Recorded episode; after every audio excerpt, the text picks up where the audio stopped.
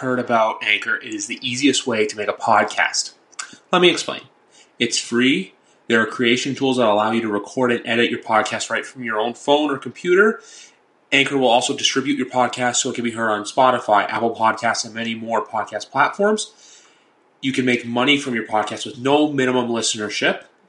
It's everything you need to make a podcast in one place. So download the Anchor app or go to anchor.fm to get started today. Uh, it's that week. Football is here. It is, this is Monday, September the 6th.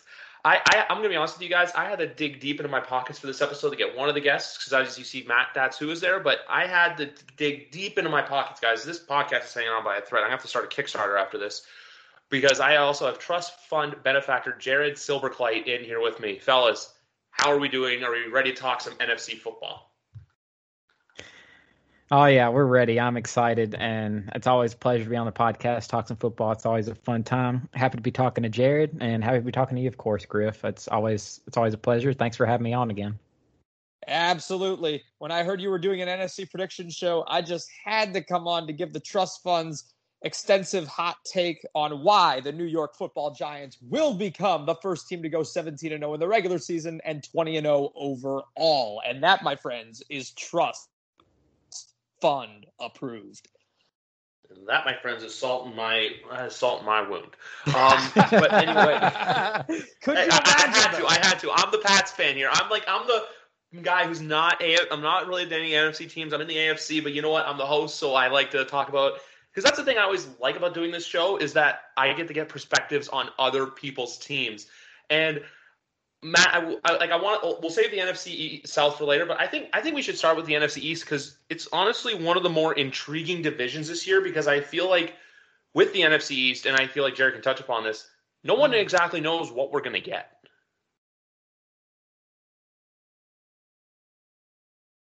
Yeah, um, I, I, think that's fair to say. Um, last year uh, was you know through as the season was going along, people thought that it was one of the worst years, one of the worst um, single years for a division in recent, if not all time, NFL history. I do think a lot of that was caused by injuries. I mean, you had Dak Prescott and the entire Cowboys offensive line going down. You had Saquon Barkley going down for the Giants. Um, the Eagles were just falling to pieces all over the place. And that really that opened the door for Washington to ultimately steal the division at seven and nine and get into the playoffs. But I do think with first of all, I would say every team, including maybe even Philly, has gotten somewhat better in the offseason, and they will be returning players from injuries.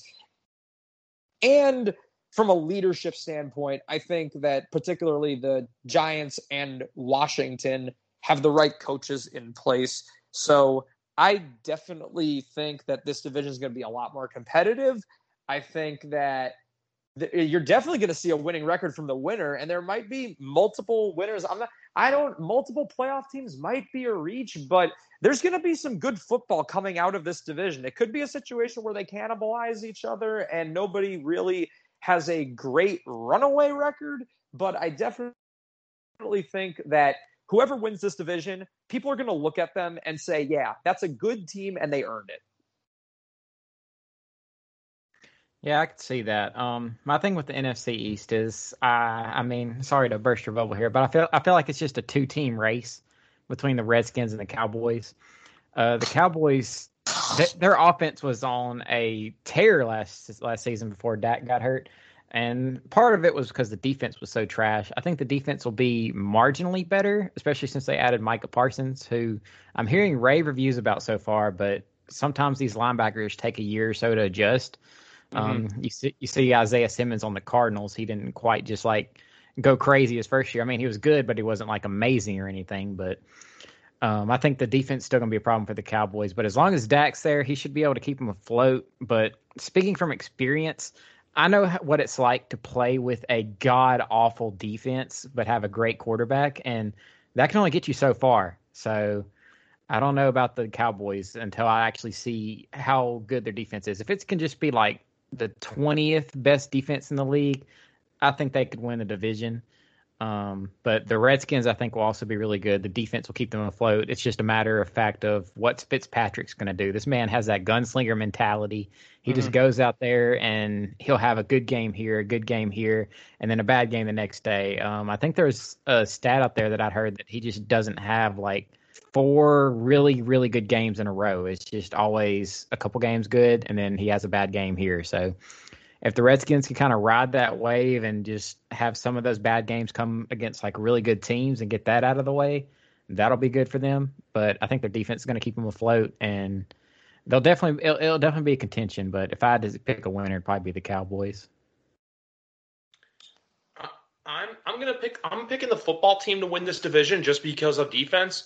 I, I still have trust issues with the Cowboys because we don't really know like I think Zeke is the biggest question mark, and along with this defense, obviously they're running a new defense. They're gonna have that Seattle schemed defense under Dan Quinn. I know that's kind of u- like overused now because we have so many people that have come from that branch, that tree branch, like Gus Bradley in Vegas, um, Joe Woods up in Seattle, Robert Saleh. Even I know he likes to add his little sprinkles here and there, um, being different, but he did come from that tree. Um, Dak Prescott's injury, that's a huge question mark for me. Not just the ankle, but the rotator cuff too, because I know obviously more of a baseball or a shoulder, not rotator cuff. But Dallas, for me, I think they're gonna have. I think Dallas is gonna have those moments where, you know, where like that. Well, I'm getting my words mixed up. I think they, if they get into too too many shootouts, that's a concern because they'll be one of those teams where it's like, hey, look, you look great for the regular season, but once the playoffs kick in, you got to learn how to play defense because the way they look right now, and Matt, you know about this because you're kind of in that area. I know you're an SEC fan, but they have a Big 12 team where it's like that explosive offense, but that defense that's kind of like suspect where hey, they can either shut you down or they're going to allow 40 points a game.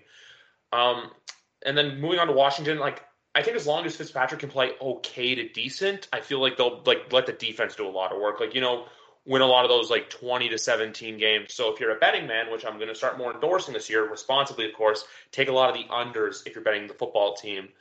And with um, Jared's Giants, my only point mark is more than anything, I want to see how Daniel Jones like if he can take that true third year leap. You know, where it's like we saw Josh Allen do it last year. No, I'm not saying Daniel Jones has to be a MVP caliber quarterback, but I think there's a lot of those like moments where you know he doesn't blow the game or he doesn't make a mistake under pressure, kind of like what we've seen in years past. Even uh, prime example last year was the infamous uh, fall against the Eagles on Thursday Night Football, or even a lot of people don't remember this. Or they have to have their memory log, but you guys almost beat the Bucs last year. That's on Monday Night Football. That's just something of note because I remember going yeah, game. due to due to a questionable call in the end zone. And then it's funny you mentioned the Eagles game because here here is my problem with people's not not you guys. Uh, now uh, most the experts hot takes on the Giants. Daniel Jones sucks. Daniel Jones blows football games. Daniel Jones isn't the guy. And they will point to a game like the Eagles game and point to him tripping over his two feet and say, "Oh, the Giants lost and look what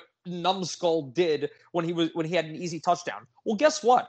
The Giants scored a touchdown a few plays after that. And the reason they lost the game is because Jones lofted up an easy ball to Evan Engram, who had separation, and it bounced off his hand. That's why the Giants didn't win the NFC East last year. It could be boiled down to that one play. And there were several other plays like that where Evan Engram was the Giants' lead receiver.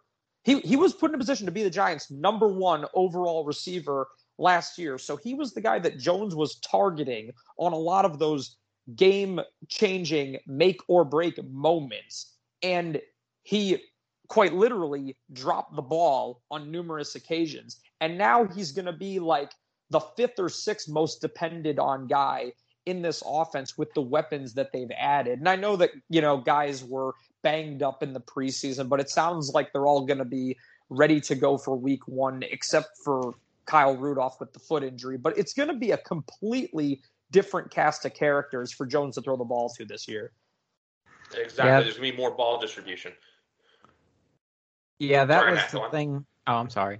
And that was the thing with Daniel Jones going into it. I feel like this is his season similar to what Drew Lock had last season, where they went out and got all these people. They got Kenny Golladay. They drafted Kadarius Toney in the first round, which might be a little bit questionable for quite a few people, which I'm not going to really get into that. But I mean, they're trying to supplement him with enough weapons where they can't really be like, well, you don't have enough out there where you can't be blaming it on your weapon supply. So it, it could end up like that, where it's just like, oh, he actually has to show up with what he has out there, and that's definitely the question mark for him and for me. Uh, looking at him as well, I want to see him put up good numbers with this team, especially with Saquon healthy. That's going to be a huge thing because Saquon, when he's healthy, he's one of the best running backs in the league, especially talent wise. This this guy's amazing. Um, it's just something I have to see. Um, I have to see Daniel Jones do it, and I'll definitely be interested in hearing Griff's and Big Rat's takes when they watch him on uh, prime time.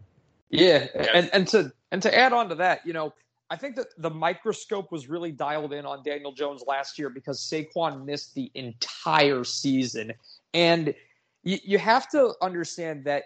Like, I'll come right out and say it: if Saquon is hurt or not performing up to his potential, it is going to be impossible for the Giants to be a good to great team this year. They could maybe be an okay to decent team if that happens, but they are not going to be a real top level threat if he's not playing his best football because this entire offense is built to run through him their success this season and how far they go is going to hinge on the offensive line continuing to develop, which they were last season. Once Joe Judge took more of a hands-on approach with that group mid-season after he fired Marc Colombo, the offensive line started playing a lot better, and Andrew Thomas has looked a lot better in preseason as well this year.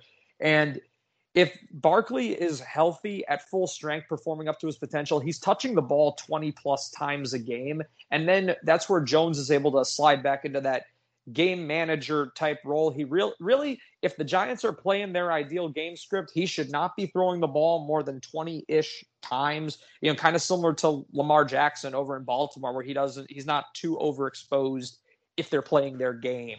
So their success this year, I think, is going to hinge on that. I guess I'll give my prediction while I'm on this tangent. I think that the Giants are going to take a few weeks, a couple months, I should say, to really get their footing. Um, but I like the way their schedule lines up for them down the stretch. Um, and the Cowboys, in particular, have a pretty brutal stretch to end the season with a lot of divisional games, including a, a stretch where they play three straight road games. So I think it's going to be a photo finish um, for the East like last year, but a more respectable one. And I do think that the Giants are going to ultimately coalesce. I see kind of similar to 2016 where they had a slow start but found their footing. And I think that they're ultimately going to win this division with a record of about 10 and 7. You know what? That's my that's my honest that's my uh, that's my uh, ceiling for the New York Giants. I can see them finishing somewhere between like that seven and ten mark to that ten and seven mark. Where you know what, if Saquon plays like an All Pro MVP, Offensive Player of the Year, if Daniel Jones takes that stride, the offensive line is a very another big subject because let's not forget that Marc Colombo tried to fight Joe Judge, and then Joe Judge basically told him to fuck off. Um, yeah. My, my one concern with Washington just going ahead, their last six games go Cowboys, Eagles, Cowboys, Eagles, Giants. The fact that you have got six, uh, two, five, five, excuse me, you you have five divisional games to finish off the year. Yeah, like Washington that, as well. That, no, no, no, that's Washington. Yep, yeah, Washington. Yep. Yeah, you guys. I'm just looking up yours. Have uh, your last five are Cow- uh, Chargers, Cowboys, Eagles, Bears, football team. So we'll see where the Bears are at that time. But you guys have you guys are pretty. I like the way your schedule is more balanced. Like Washington, just from basically week tw- uh, week 14 onward, it's purely divisional, and that can make or break your season. Um, other news, just because you brought up Baltimore, one thing I wanted to report on is that Mark Andrews has agreed to an extent an extension with the Ravens, four years, fifty six million at fourteen million eight uh, annual per year, making he, meaning he'll make more money than any other tight end in the league over the next four seasons. So just something of note, and also too, it appears that we'll talk about their division in a, in a bit, but the Saints are close, are probably going to sign Desmond Trufant to start the year. Just some mm-hmm. just some news I wanted to break. All right, but um, yeah. But um, but no, the Giants for me, like obviously, I have a bit of a, like I said before, salt in the wound with them, obviously, because it cost me pain. But um, you, you know, one Giant player I'm kind of looking at to see if they can have a breakout year is Sterling Shepard. To be honest with you, yeah, yeah, Sterling's going to be an interesting one. I mean, I think that uh, it, it's going to be um, he's going to have to fight for snaps, I think, with Toney. um, and Engram as well, because I, I, think that really the way their offense is going to be structured, um, it favors the two tight end set.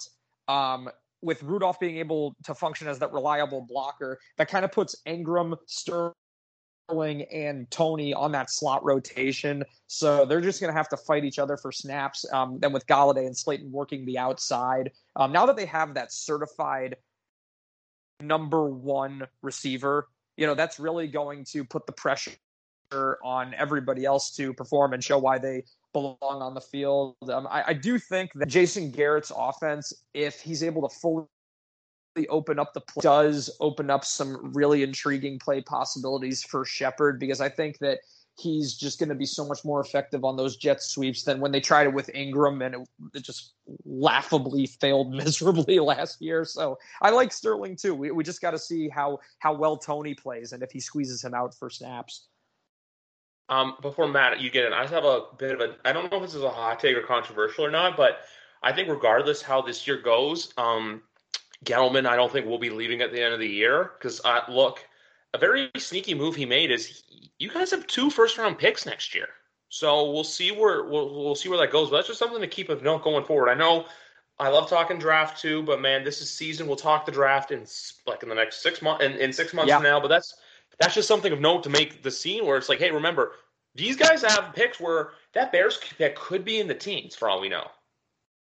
Could be in the teens or could could be top ten. I mean, I, I we'll talk about the North in a bit, but I, I think that the Bears um, could be facing a pretty miserable uh, 21, uh, just my opinion. And I think that you know, if, so worst case scenario for both teams, I suppose the Giants could be in a position where if there's somebody they need to get at number one, they could possibly make it happen next year. Of course, everybody should be praying that that's not the case and that Daniel Jones does take a leap forward. But this is a make or break year for him. You know, I mean, it, it's not to make any excuses for him. I think that like he, this is the year where he finally has all of the opportunity that he needs, and uh, we'll see if it um, if it delivers or not. But if it doesn't, they have a backup plan. Exactly. And if I had to predict the order of the divisional finish, I'm gonna go. I'm gonna go New York, Washington, Dallas, Philly. I think Philly's going to be far out of the race. Mm-hmm.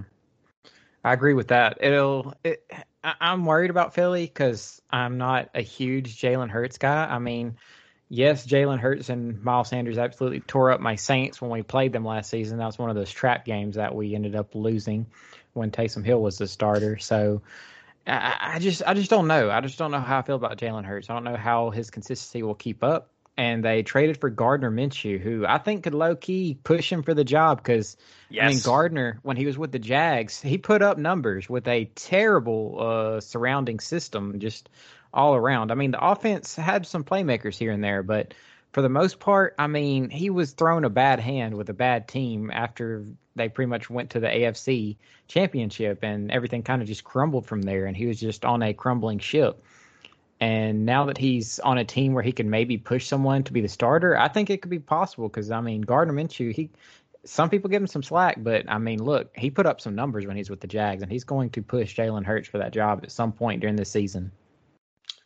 With me, I just feel like Eagles fans. I, I've seen Eagles fans thinking they're going to be ten and seventeen. Like I think their their best case scenario is six wins. Just I there's this is if you're an Eagles fan, and I know Keene was supposed to be part of this podcast, but he had something come up this year for Eagles fans, I think a lot of Eagles fans will admit it. I think that they know that deep down, it's gonna be a bad, not a bad season, but there's gonna be hiccups and there's gonna be moments where you realize, hey, this just isn't our year. Like you, we don't know how, we don't know what the Nick Sirianni offense is truly gonna look like.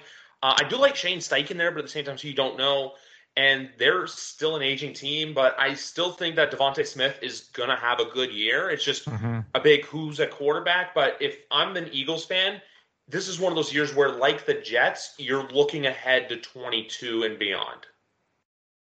I yeah, I, I, totally, I totally agree with that. Uh, personally, I was getting Adam Gase vibes during Nick's Sirianni's intro press conference. I don't have any confidence in him as the head coach of this team. He came across as clueless. He's a first time head coach. I think there's going to be a lot of growing pains. It's a roster in repair. There are th- this team. I mean, it seems like every single year half the team gets hurt, particularly on the offensive line. They always seem to struggle on in that front. Um, and then like you know Darius Slay, they got him last year and he was freaking terrible. Um, Devonta Smith, I mean, I'm sure there's going to be some flashy plays from him. Um, but yeah, I don't really trust the quarterback situation. I think that Minshew is going to push him. I think that you're going to see. I, it would not surprise me at all to see um, them alternating throughout the season. Like it's just going to depend on who looks good in practice on a certain week. Um, but I, I think that both of them have potential, but I just don't. I think that they're both kind of at that same level of like, all right, well, maybe we can kind of work with this, and then some weeks it's going to be the other guy's week, that kind of thing. And uh, yeah, I just think they, they play in a more competitive division uh, that has um, you know much more physical defenses than they do, um, better offensive lines than they do, and more importantly, better head coaching than they do. So bottom of the barrel. I don't think anyone's going to disagree with that. But anyway, um, I know first off we started off with Jared's division just because it's very intriguing. But moving on to the NFC South right now, and Matt, before we talk about your guys, I think we're all in favor of who's going to win this division this year. I think there, I don't think there's any questioning about it that it's going to be the Atlanta Falcons. yes, yes, sir. I'll uh, pitch, baby. That's. God, we're going to look stupid if that happens. uh, I'm just kidding, folks. I think we're all in agreement that the Tampa Bay Buccaneers are going to win this division. Unfortunately, maybe closer than you think. That's that's the thing. I think I feel like everyone thinks Tampa is going to be like this 16 and one like juggernaut powerhouse, but I honestly can see them. They're I think they're going to have moments last year. Like remember the Bears game? How there was that meme where Brady was doing the like the three, but then it was actually the fourth down, and that ended up that's when they lost yeah. the game. I wouldn't be shocked if you saw another moment against a weaker team this year where they just catch people off guard because one thing of note last year, I like look. I was going to say, look at the Kansas City Chiefs from last year. They were fourteen and two, but they almost lost to the Raiders. They lost to the Raiders once. They almost lost them twice. They almost lost the Broncos, the Chargers, um, the Panthers, the Falcons, the Saints. There was a lot of games with the Chiefs. Actually, for those folks at home who gamble, they were seven and nine against the spread. Jacksonville had the exact same spread record. So I honestly don't think Tampa's going to be this team where they come in, you know, every week they just basically come in, whoop ass, and leave. Or to quote Stone Cold Steve Austin, arrive, raise hell, and leave. I think you're going to see a lot of closer games with these teams. Like one of my hot takes for this Thursday's game is, I think they're going to beat the Dallas Cowboys, but I think the Dallas Cowboys are going to cover that seven point spread. Mm. Um, I think that uh, I think the Bucs will win that game by multiple scores, but I do agree with your overall take on the team this year. Um, here's the thing: the Bucs are a very well-rounded team, but yeah, when you look at the a lot of their games last year, um, particularly the ones against better competition, they didn't necessarily blow a lot of teams out of the water. And it's not like, see, Tom Brady, yeah, he had great numbers last year. I mean, to do what he's doing right now in his mid 40s is really impressive. But we have to keep in mind that for much of the season, his accuracy accuracy with the deep ball was questionable at you know at best, right? I mean, they're playing their game and he's able to first of all their defense was very turnover happy and cut the field in half a lot. And then you look at those playoff wins against the Saints against the Chiefs in the Super Bowl. It's like the guy's getting to work with short fields, uh, you know, completing a lot of low risk passes. And his stats were more inflated by some of those blowouts against bad teams like the Lions. And with his age, the drop off could come at any moment. That's why I actually I was uh, I was actually a little hesitant to take Godwin in the fourth round of one of my drafts just because of thinking, uh, you know, we're dealing with a mid 40s quarterback here, like we saw with Peyton Manning. It came out of freaking nowhere, right? So and Roethlisberger, I think the bottom's about to fall out any seconds. So got to keep that in mind. I think there's still just too much talent to deny them the division crown, but it could be a photo finish with New Orleans. I think with both of them, maybe in that 11 win range, 11, 12, 12 being the ceiling. I think that's the ceiling for this team. Uh, I'll get to the Saints here in a little bit because I'm probably going to rant on them for a while. Um, as, and that's got man. a lot of problems with you people, and now you're going to hear about them. as, as, as far as the Bucs go, I think this is going to be your Tom Brady might honestly win MVP. I'm not, I'm not lying here because if you look at Bruce Arians, every year that he has a quarterback in his first year, they throw more interceptions than normal and they don't perform as well. Mm. The second season is normally when things get a little bit better. And plus, this team has so many offensive weapons. They're so deep across the board on defense as well, which may be the one thing that kind of hurts him in his MVP conversations. The defense might play so well that he doesn't have to put up numbers.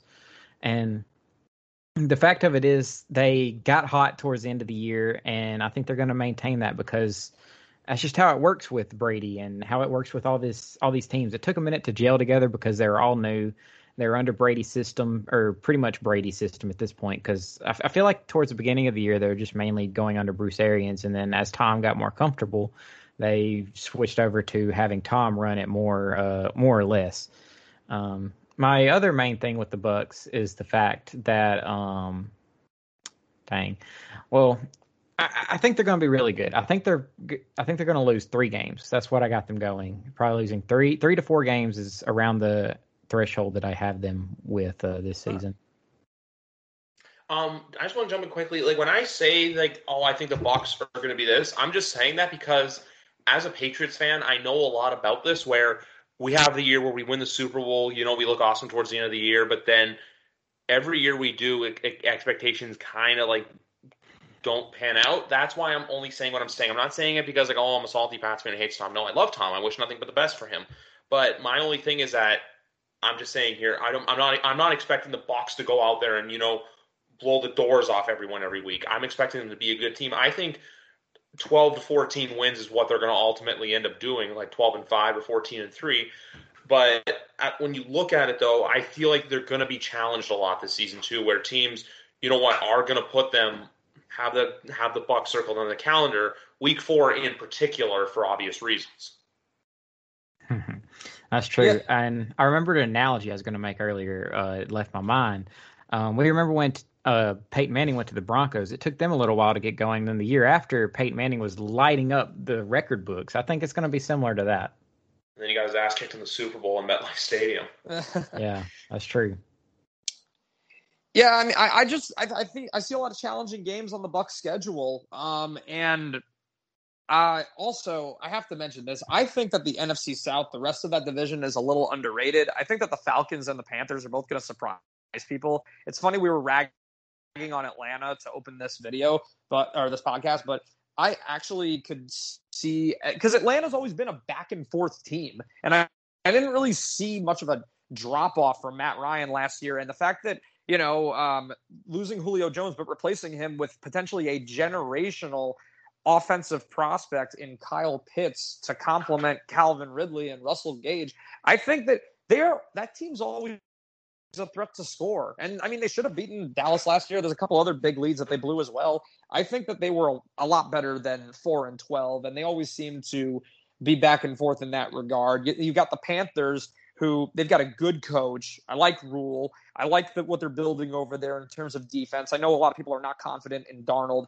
but they didn't have McCaffrey for a lot of last season, and they have a good group of receivers despite losing Curtis Samuel. I think that you know, are they necessarily going to be playoff teams? No, but I do think that we could see a, a, cannibalization scenario that a lot of people are not expecting. And I think that that's going to dilute everybody's record. It wouldn't surprise me if nobody in this division comes out with a bye.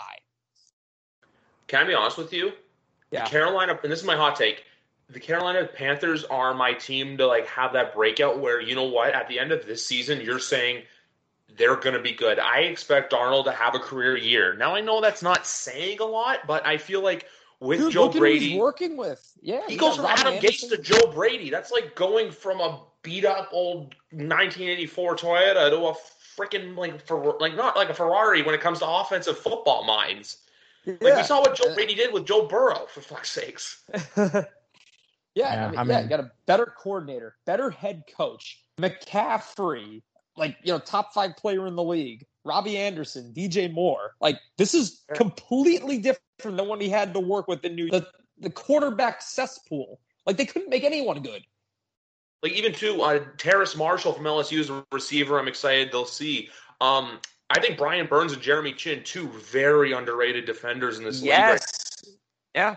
Like I'm, I'm saying, like, I know, I, I think the Panthers, like my record for them is like, I think like the same as the Eagles, like a, like a little bit better. Probably I'm going to say like a six and eleven or a seven and ten. But I think there's a couple games on their schedule that they're gonna catch some teams off guard. Like they're gonna win a game or like like you know how we were talking about it with the NFC, like I said with the Bucs, uh, Jared, where the Monday Night Football game last year with the Giants, where there's there's gonna be a game where I feel like where the Panthers are a like an 11 or a 12 point underdog, but they win by they lose by three, so they cover. Like there's gonna be a couple moments like that with the Panthers this year. I feel like where Oh, oh, dude, you lose, I- but you I lose that- with dignity. Yeah, I I have that Panthers Giants game circled as the what the fuck? How the fuck did we fucking lose this game? Game of the year, where like you, you know what I mean? And I feel like there's gonna be moments like that when they face some other teams as well. I, I could see like you know eight nine from them honestly. Just my thing with the um the Falcons is with Matt Ryan. I feel like if Matt Ryan plays like MVP Matt Ryan from 2016, they can get there. But at the same time, we'll see what happens. I'm excited to see Arthur Smith. It's just their their defense is the concern for me. They're they're they don't really have that good of a defense. So I still feel like it's going to be, you know, an electric offense. But they're going to be in some. I feel like they could be in some shootouts this year, and that. I feel like this Philly, the, their matchup with Philadelphia week one is going to be a true indicator for both teams on where they're going to go. I know it's a very early thing to say, but I feel like that game's going to, that's what that game represents for me. I, I Um, would agree with that. Go on, go ahead, Matt. Okay, I'm sorry.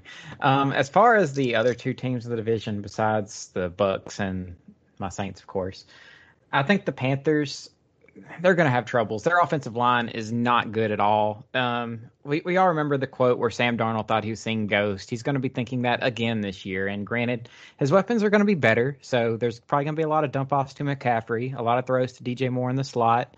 Um, they don't really have a capable tight end there. I'm not really big on Dan Arnold or Ian Thomas, so I don't think that's really going to help them as much. But uh, I think there's going to be some pains there, and Joe Brady he, he might be able to coach him out of it and keep Sam Darnold decent at best. But honestly think Teddy Bridgewater was probably the better guy, and they got rid of him. And I think there was just that offensive line just couldn't compete up, and it's just going to be a problem for Sam Darnold, even though he has all these weapons. Which it's it's a really good uh, depth chart of weapons. I, I would be very glad if my team had um, some of the weapons that they have, but I, I think it's just going to be an issue for them. So, I mean, I feel like they're not really going to. I think there's going to be marginal improvements, not a huge step up. You can see it, but I think they're going to have issues next year when Joe Brady's inevitably probably going to get a head coaching job somewhere because I think he'll have the offense looking good enough where people can be like, "Hey, look, this guy he's he was getting calls last year. We're going to give him some calls this year, so let's get him in there somewhere." Um, I, I can't pinpoint a job that I would think he can maybe go to off top of my head, but Denver Broncos. Yeah, the Denver Broncos. That that's a really good one, Griff. That's a good one. Um, I could also Mm, maybe see, yeah. I could also maybe see the Bears if they shit the bed this year. Um, there, there's a couple different teams you could see for sure. And then as far as the Falcons go, look, they're the Falcons. They've had inconsistency inconsistency issues year over year. Of course, they've changed their head coach. I'm going to miss Dan Quinn. He gave us 28 to three jokes. I will always uh, love that. Second best Super Bowl ever. Um, Thank you. you're welcome. Uh, I'll, I'll definitely appreciate the Patriots for winning that one. But um, with, I mean, the loss of Julio Jones, like Jared was saying earlier, it's it's going to be big. Getting Kyle Pitts could, should be a big one. Um, there, there is always questions because some of these tight ends have a hard time adjusting in their first couple years in the NFL. But like he was saying, Kyle Pitts is a generational talent at tight end and he's going to be lining up all over the place considering who else they have at wide receiver just outside of Calvin Ridley. I'm I mean Russell Gage looked good in the couple games that Julio Jones didn't play last year, but I mean I'm not too big on the guy, so I think it's mainly just going to be the Calvin Ridley and um, Kyle Pitts show. Their running game's not going to be very good because I mean Mike Davis he has uh, stability concerns performing especially over a 17 game span. And I think the Falcons' defense is going to be inconsistent, and I just don't see that these two teams performing too great. I'm not going to say they're going to be like one of the worst teams in the conference or anything, but eh, their ceiling's probably eight wins, if I'm being honest with both of them, and their floor could be even lower, maybe four wins to five wins. I would agree with that. Yeah, I, I think that like that, that's probably yeah. I mean, I don't think either of these are playoff teams for sure. But probably a little bit. They were in that four to five win range last year, so Yeah. it, you'd like to think that there would be a step forward there. But uh, but your Saints, Matt, uh, I know you've been waiting to unleash. Uh, Okay. Um, Go. It's probably, it's probably gonna be a little long-winded, kind of like how Big Rat was with his Dolphins on your AFC podcast, but neither here nor there. He had some good stuff to say about his Dolphins. So, okay, with the Saints this year, of course, the big thing going into it, and I've never paid this much attention to a Saints camp before because there's the huge thing of who's going to be the quarterback. Is it going to be Taysom Hill or is it going to be Jameis? A lot of people kept saying Ta uh, or Jason. It was it was all crazy stuff. Everybody was mi- mixing up their names, but from the get go, you could kind of see that oh, Jameis Winston is having more better practices, but he couldn't string it along where he was having multiple good practices in a row. So it kept the competition honest, and it kept it kept it where Sean Payton kind of said to Taysom, "Hey, look, I'm going to give you an honest crack at getting the starting job because he went into this season." He normally has his body meant to play multiple positions because that's how Taysom works. Is he's a multiple positional guy, and that's I think also another wrinkle into this where if he had won the job, you wouldn't have had that guy that can play tight end or slide out wide at wide receiver at some point and block a couple plays. I don't think he's really going to be on special teams as much this year, but um, but yeah, I mean, Jameis, he definitely won the job in that Jaguars game. He was dotting up the Jaguars defense, which I mean isn't a huge big thing, but um, the Jaguars were actually playing like they were actually scheming to play a game like it was actually a regular season game. I think mainly because it's a new coaching staff and they're trying to get adjusted to everything. So I think that had a, something to play into it. But um, Jameis looked fantastic, and that was definitely the night that he won that job. Um, another thing with the Saints right now that is topical is they just had a hurricane come through and they are expecting to not be around um, for the first month of the season or so. That's what the expectation is. And they're practicing out of Dallas. The Green Bay game is going to be in Jacksonville. Um, they definitely did not want to go up to play in Green Bay and give Green Bay an extra home game, so that wasn't going to happen. So I think all this uh, traveling and stuff could hurt them a little bit um, especially when you play a team like the Packers, which is going to be really good. Um, so there's definitely concerns with that part of it. Um, another part of my concern is with COVID, the salary cap definitely got hurt. And that definitely hurt their plans to keep people. Like they had to let go of Janoris Jenkins, who was a fantastic uh, second cornerback for us because it's been a revolving wheel at that corner position outside of Marshon Lattimore. We went to Ken Crawley, who is now actually with the team right now, and if he was not hurt right now, he'd probably be our starting corner, which he still might play week one, so he's probably going to be the starting corner. It's what it's looking like. And then we went to um, Giants uh, cornerbacks Eli Apple and then Janoris Jenkins, who Eli Apple he played good for a little while, then we had to let him go, and then go to Janoris Jenkins, who played really well. So that's definitely going to be something that hurts us. Um, if I would have done things differently, I probably would have cut Latavius Murray, especially seeing how he's been in the preseason and kept Latavius Murray with that extra extra cap savings. But that's neither here nor there at this point. We did draft Paulson Adebo to play corner. Um, he could be a good guy there. Um, he he showed promise, and it, it's just going to be a revolving door at that corner position. Defensive tackle is also going to be pretty huge. David Onyemata suspended. Griff Sky to Canada. Really good defensive tackle. Um, Yeah. I, I expected him to have, yeah, I expected him to have a really good season, but with this suspension, it's going to hurt. Um, and I mean, he, he's so good. You can put him at D end, and he was he was getting pressures constantly. Granted, it was on the Jack uh, again the Jacksonville Jaguars thing where their O line was terrible looking when they played the Saints, but I think our D line outside of I think our defensive ends are really deep. Our defensive tackles are really weak. Um, we had an undrafted free agent from last year, Jalen Dalton. He was scheduled to be the starter, but he got hurt, so it's not looking good there at all. But uh, as a whole, I will say the roster in some spots has been hurt because of the COVID affecting the salary cap and us not being able to keep people, and we had to gut some parts of the depth at the depth chart. For instance, wide receiver is going to be hurt because we had to let go of Emmanuel Sanders. And right now, our Mm. biggest guy there is Tre'Quan Smith, who a lot of people are probably like, oh, he's just the guy who comes in and does deep passes every now and then. But I think another wrinkle in that is the fact that over the past five years, I would say five, four years, Drew Brees, his arm was obviously diminishing. He was still so amazing with the short passing game and how they executed it. But now the Saints are going to have to keep teams honest with Jameis's arm, which is really good talent. It's just the fact of can they keep the interceptions down with this guy since going 30 for 30, which, uh, like I said earlier, first year in Bruce Arians' system, I think that hurt him a bit. Um, he also got LASIK eye surgery, which could be a huge factor in that. We'll never, we don't know how much that that'll help, but I think the fact that he's in Sean Payton's offense, he learned from Drew Brees about turning over the ball a little bit less and being more efficient with targets. And just seeing some of the decisions he's made in the preseason where he will actually dunk the ball off into the flats to a running back instead of trying to throw it into double coverage could be good. But yeah, I'm gonna. I, I might have a little bit more to say, but I want to hear what you guys have to say on my Saints. Jared, the floor is yours.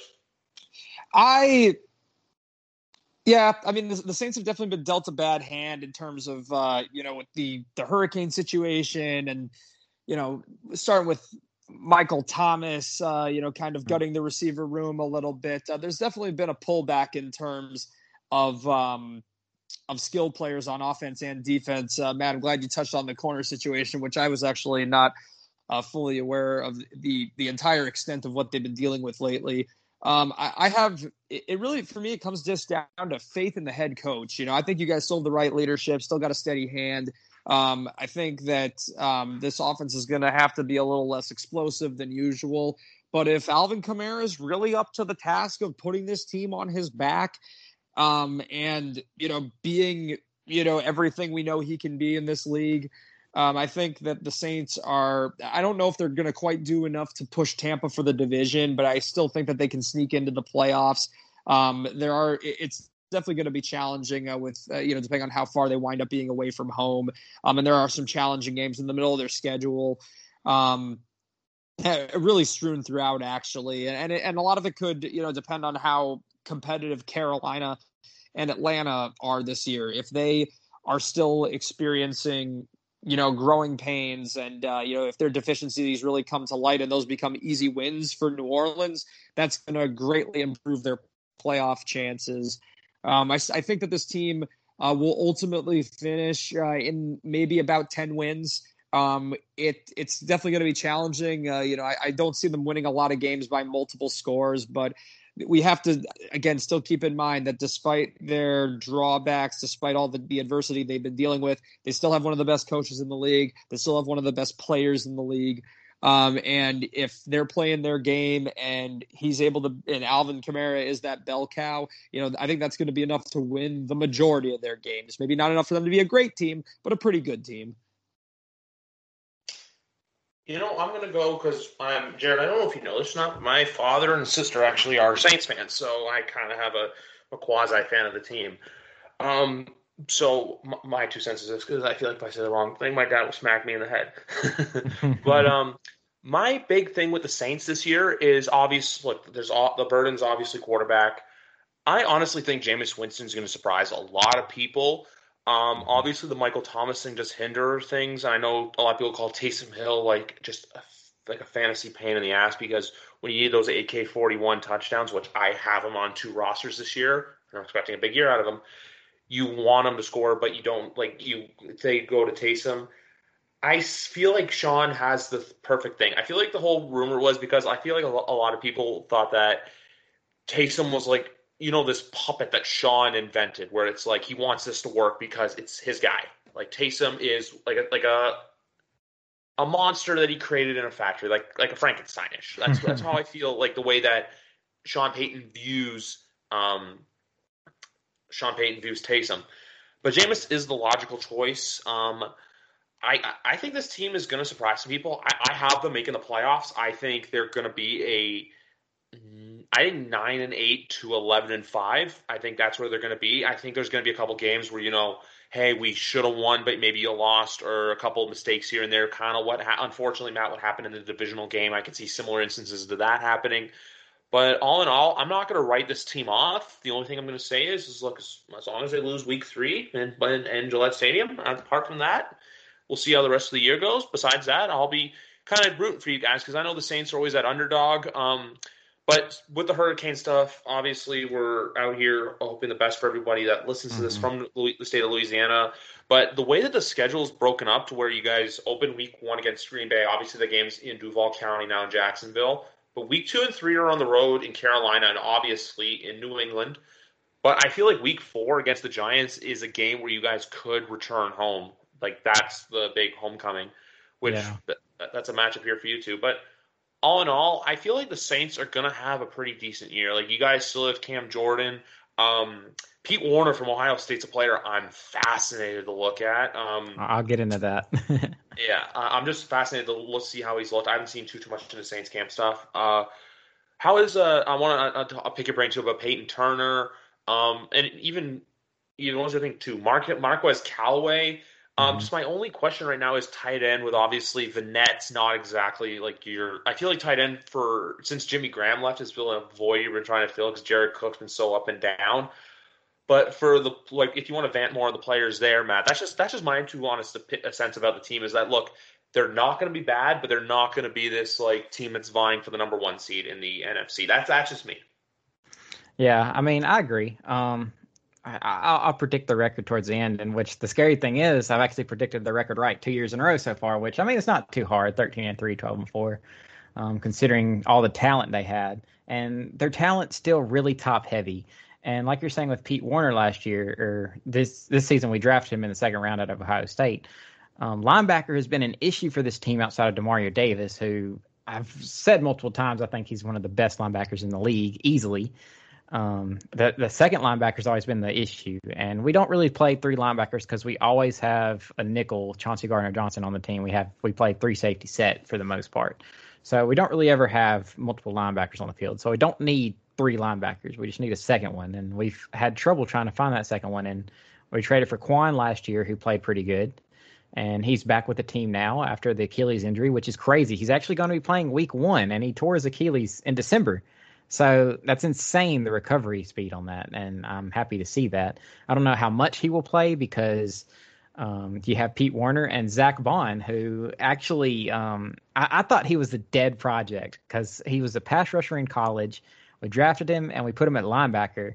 And before the season started, before we signed Kwon, Pete Werner was penciled in as a starter, but Pete got hurt.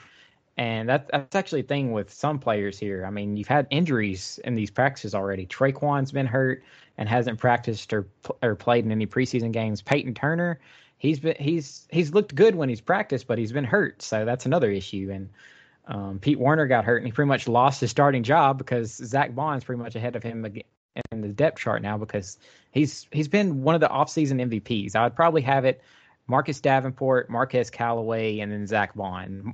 Um, Marcus Davenport, since we traded two first for him, the Saints uh, fan base affectionately calls him Marcus Two First because he has not uh, lived up to those two first round picks. Technically, it's one if you think about it in the way you just give up the one in the future to move up, but that's neither here nor there. He's should he stay healthy, and that's been his issues. Um, he is going to light it up. Last year, you had Trey Hendrickson lighting it up on the defensive line. I think it's going to be Marcus Davenport this year, should he stay healthy. Um, he's been a monster in the preseason.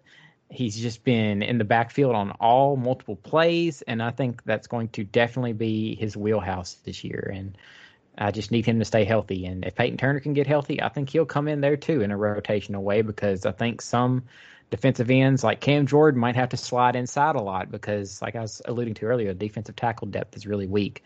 Um, alluding to some players on offense that could pop, I, I alluded to Marquez Callaway earlier. You asked about him.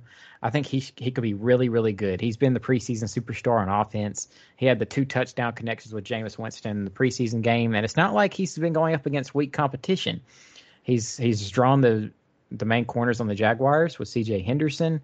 He's went up against Marlon Humphrey on the Ravens, and he was making plays against these guys. So, granted, he was an undrafted free agent last year. He had a really good game last year when Michael Thomas was hurt.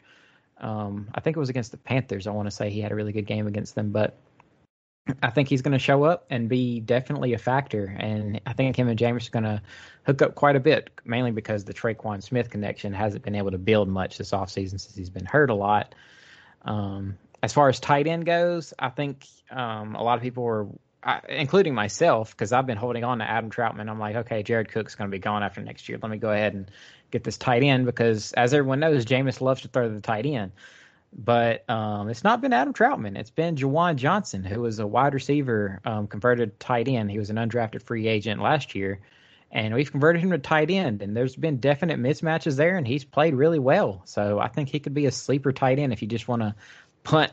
Uh, I know some most people have gotten their drafts out of the way, but he's going to be on the waiver wires in most drafts, and I think he could be a sleeper tight end that you could have if you just don't want to have one of the big bigger tight ends like top 10 guys and if you just want a guy who can maybe get you like 8 maybe 9 to 10 points a week you could probably pick up Juwan Johnson and get by with that but um, that, that's kind of how I'm feeling. As far as the record goes I'm going to say and I've been going back and forth with this um, before all the injuries with David Onyemata getting the suspension um, the Saints not really solving corner. And like you said, Desmond Trufant got signed today, so that could be something to watch out for. He could be a guy who could compete there at that second spot. Um, but with all the issues that of depth and suspensions and injuries going into it, I have the Saints going nine and eight right now. I'll have them competing for that seventh wild card spot which I think is going to be very hard because we'll get into that later because there's a certain division that's a, that's just stacked in the NFC that's going to give me concerns. But right now I have them nine and eight, so we'll, we'll see if I go do, go three years in a row with predicting the record right. Let's see about that. All righty. And then moving on, um, I feel like that division you brought up, we're going to save that for last, obviously, because there's a lot to uncover with that division. Mm-hmm. But next, we're going to talk a little bit NFC North, where there's there's a little bit of drama percolating because I feel like besides one team, uh. the rest. You no no no. I'm saying with Detroit. Detroit is the one team. Yeah. Because Detroit, like, just to get it out of the way, this is a year where look if you go you win four or five games. Um, I feel like you're going to see a lot of Dan Campbell, but at the same time too I think this is a big year for D'Andre Swift to break it, not to break out, but to kind of establish himself as RB one going forward with Detroit. But still, you, you got Jared Goff, a quarterback, a brand new head coach. Um, also, do Aaron Glenn coming over from the Saints as well. But with the Detroit's a big where it's just like you want to see them, but at the same time too, you know, there's there's going to be a lot of pain this year in the Motor City once again. I actually think that Detroit is a little a little unsung this year. I'm not going to go like here's the thing their schedule this year i think is really unfavorable but if it was softer i mean this really could have been a sleeper team this year. Here's the thing the Lions spent a decent chunk of change in the offseason. Like ownership is clearly trying to make this team better. And i also think that okay we all think Sean McVay is an offensive guru, and all that was holding him back was Jared Goff. But I mean, it's not like Jared Goff is far removed from absolutely lighting up the league the year that the Rams went to the Super Bowl um, just a couple of years ago. They have one of the, you know, better offensive lines in the league for sure. They, you know, TJ Hockenson, recent first round pick. You like to think there's something there. D'Andre Swift, again, you'd like to think there's something there. They, they're certainly, when they drafted him, they were expecting him to be um, kind of a centerpiece for that offense. They're thin at wide receiver, yes but I think they got a good head coach, a, a, guy that players have always gravitated towards, Dan Campbell. And I mean, there's talent on the defense. And obviously, Okudah played terribly last year, but that's another guy where top three pick. He there there. There's certainly the expectation that the that some of these guys are going to play better than they have in the past. So, I mean, I, I'd say that there could be some bright spots this year. I don't see a winning record, but I don't necessarily want to relegate them to picking number one overall, like most of the league seems to think. I, I don't see this being a Houston Texans level catastrophe by any means. Mm-hmm. They got talent on deep, you know, Okwara, Brockers, Collins. You know, they got guys that can make plays on defense. I'm excited too to see how uh, from Washington is going to look. Um, Amon-Ra St. Brown's going to be a good receiver for them. So like they they've got pieces, but it's just one of those things where I when I say growing pains because like I look at their schedule, their first three games versus San Francisco, at Green Bay, versus Baltimore, like that's I'm sorry you're kind of staring 0 3 down the barrel, but I feel like totally you agree. know what you know what I think they're going to be. I like what's a team to reference? Huh Um, I, I just think there's there's going to be moments where like, hey, they may surprise some people and like kind of catch a couple teams off guard, kind of like what the Bengals were last year. Like you know how they were looking before the Burrow injury. Yep, that that's actually the team that I was going to reference, but it's kind of going to be the opposite in terms of like um, whereas the Bengals impressed stuff from like an offensive, like uh, you know, air show perspective. I think that like that's not necessarily going to be the Lions' winning script this year, but the same idea of you know, you know, kind of being that a sleeper team that yeah, they're not a playoff contender yet, but you can see that there's progress being made. Yeah, I mean, I, I think I think Anthony Lynn is going to have the offense looking pretty good. I think he'll be better as an offense coordinator than a head coach. Aaron Glenn, defense coordinator, he used to be secondary coach for the Saints. I think he was really good in what he did because multiple times we would have one of these other corners coming in mid-season and he would coach them up and get them ready. So maybe we will see Okudah playing better this season, um, thanks to a better coach there. But as far as the whole picture with the Lions, I think they're going to be pretty bad. Like you said, Jared, they're not going to be Texans bad, but they're going to be like three to four wins bad, is what I think. Because I mean, you you definitely downgraded at quarterback. I think because I mean Jared Goff, his problem is. Um, he had Sean McVay in his head headset, pretty much telling him what to do. Um, and then the defenses would figure that out and be like, "Hey, let's switch things up with the line and switch things up and switch coverages." So Jared Goff will not recognize it because he has trouble reading defenses. And without that, I think it's going to be an issue. Um, that's definitely going to be something him and Anthony Lynn are going to have to figure out, which could be a thing with, as uh, Griff was alluding to earlier, it could be something for uh, D'Andre Swift and TJ to rise up and be those short intermediate intermediary uh, options for Goff to go through when he, there's nothing there. Because let's be frank, the wide receiver room's pretty weak. Um, you did say oh, yeah. Amon-Ra St. Brown could be pretty good, which maybe we'll, we'll see. Um, they signed Tyrell Williams as their number one, and he's bounced around multiple teams, so he's definitely not going to be the option there. And I just don't, I just don't see them winning that many games. And looking at their schedule, it's pretty bad. Um, they have a couple winnable games on there, so they might come away with a surprise win here or there because it's really hard to lose every single every single game in the NFL. You you have to be just god awful to be that, but like I said, I, I, think from a divisional standpoint, like you know, I actually I, I see them at least splitting with Chicago. I see them at least splitting with Minnesota. Um, even that, I, yeah, even that's questionable to me, man. Because I mean, I'll get into those teams later, but it's it's just questionable because this team, I don't think they're just going to be good at all. I mean, like I said, not Texans bad, but and and they it's, could definitely get a get it steal a win here or there, but it, it's just yeah. questionable for them. Yeah, because like my whole thing with the Lions is just like kind of build. It's like the Lions this year is kind of like where the Jets are, where it's like you know what, hey, you're starting to build something. Now, obviously, I'm saying this more with the Jets because of after the injuries with Carl Lawson and Vinny Curry, but build towards the future. Look at what your five year plan is. That's why Dan Campbell got a six year deal off the hop to go and coach mm-hmm. there because look, they can't just up and fire them in two years if they're bad. They know, look, we're in this for the long haul. And there's a chance they're probably going to be picking top five, but I'm just not going to be here, like you guys are saying. They're not going to be the worst team in the league. No.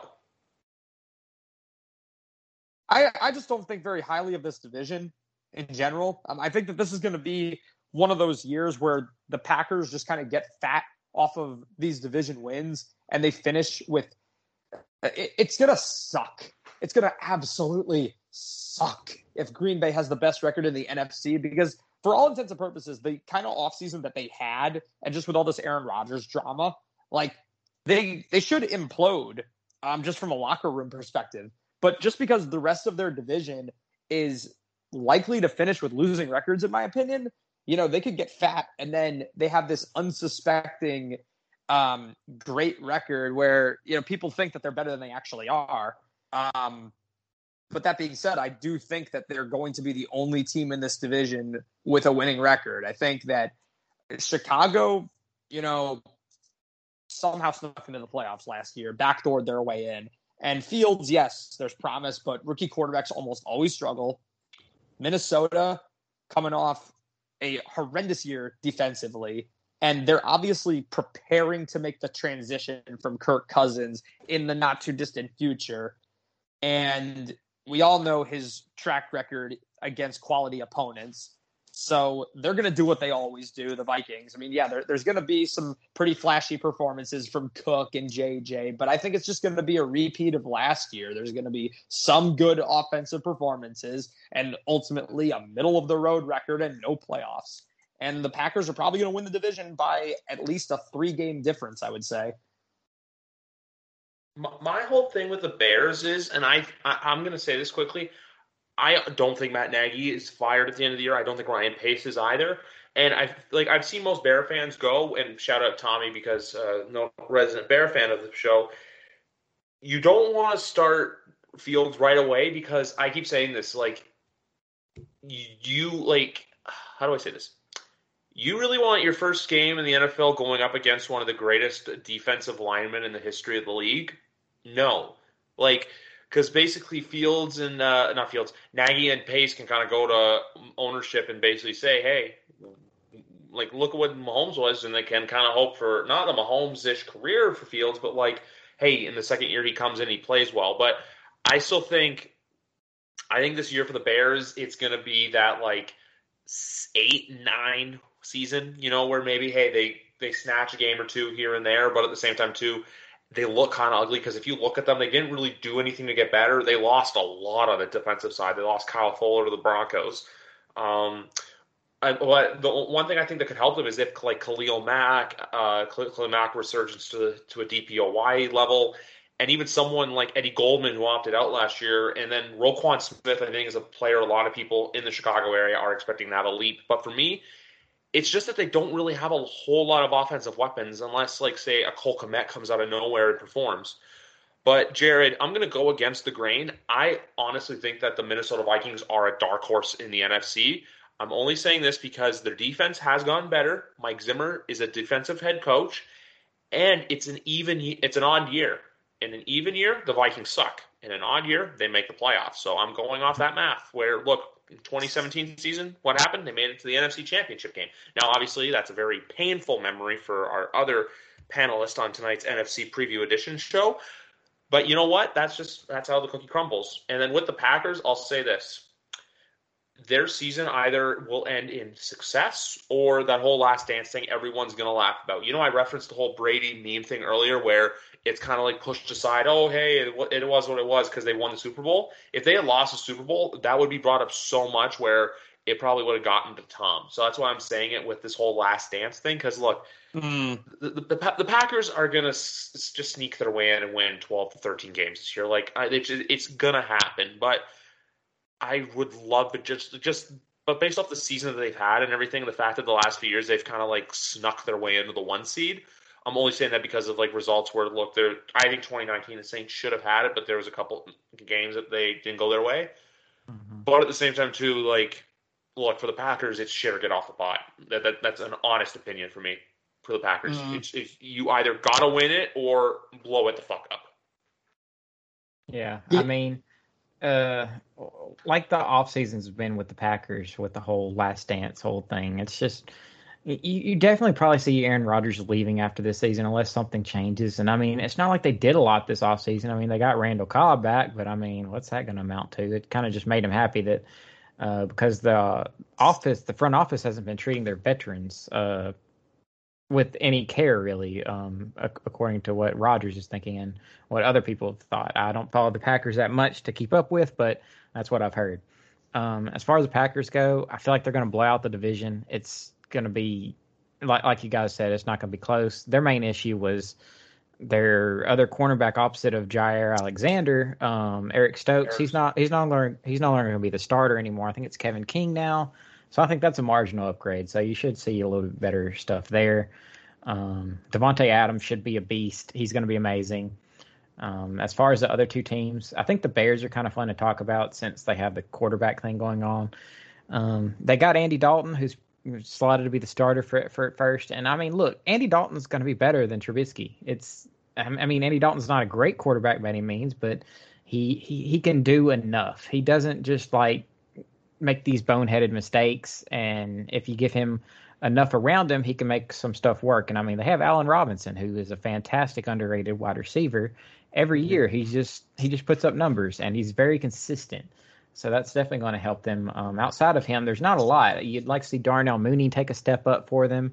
Um, David Montgomery had a fantastic season last season, but we'll see if that continues with him. I think he's a little overrated myself.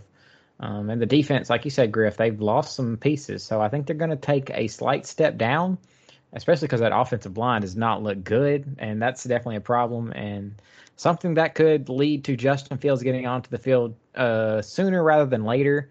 Because um, whenever you draft one of these first round quarterbacks, the fans will be clamoring for them to get on the field once their uh, current quarterback is struggling. It's it doesn't take very long in most cases, unless you have a solid stability there, like with the Chiefs situation where they had Alex Smith there, who was good enough to get the Chiefs where they needed to be, where the fans weren't just unhappy about it. But I think it could happen here with that offensive line giving Andy Dalton troubles and Look, looking at some of the preseason games, Justin Fields, man, he was running for his life. It's going to be looking like how the Seahawks had with Russell Wilson for uh, quite a few years after the Super Bowl, where their offensive line was subpar and he was having to run for his life constantly. It's going to look similar to that.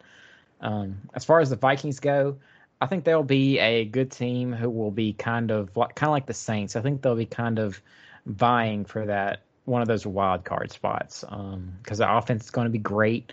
Dalvin Cook, Justin Jefferson, there's they're they're going to be amazing. Um, Kirk Cousins, he's good enough to get you where you need to be, and the defense it, it could be all right.